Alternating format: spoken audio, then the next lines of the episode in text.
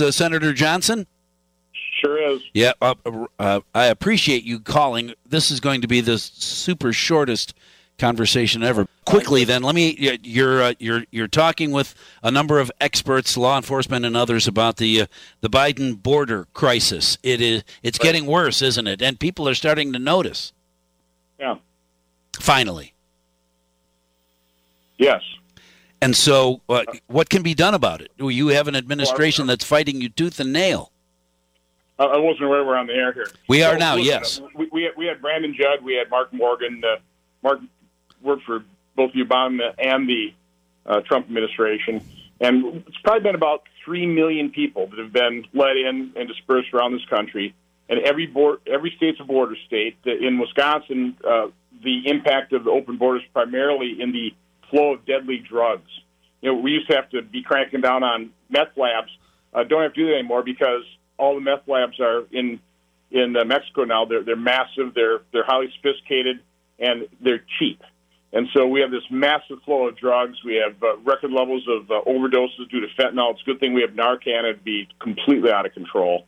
Uh, but we have we have by and large have an open border. This administration won't even admit it. Uh, you know, I've had Secretary Mayorkas in front of our committee, and you know he won't say it's a crisis. Won't even call it a problem. He calls it a challenge. Know, three million illegal immigrants dispersed throughout this country. The flow of deadly drugs, the human depredations of the sex trafficking, the human trafficking. Uh, th- th- there's nothing humane about uh, what the Biden administration is doing right now. Well, and we have politicians here running in Wisconsin that uh, that would like to make all immigrants legal immigrants, no borders, and we start that. Uh, uh, the commercial I saw recently said with getting them a driver's license, access to jobs, health care, a place to live. So uh, uh, there are people out there in positions of authority or that want to be even uh, in more authority, who want nothing more than to make everybody on the planet an eligible voter in the in the United States of America. Just come on over.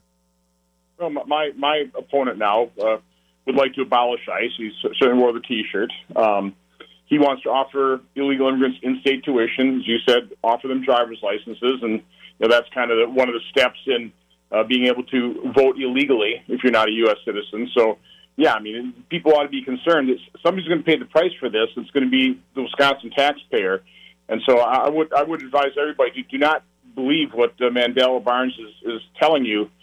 Watch what he does, not what he says. Right. Or what he or what he said in the past versus what he's saying now.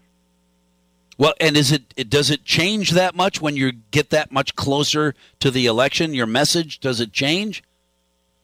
Well, it sounds like his does. Yeah, well, he'll start he'll just start denying all these things. You know, he he supported uh, the tax increase uh, that just was passed uh, by you know in the House and the Senate and signing the law, but now he says he wants a middle class tax cut.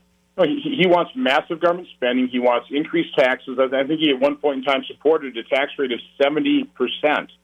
Uh, so no, I mean, again, Democrats are as detached from reality as they are from the truth.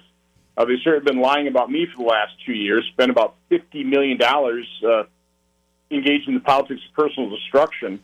Uh, I've just been telling the truth.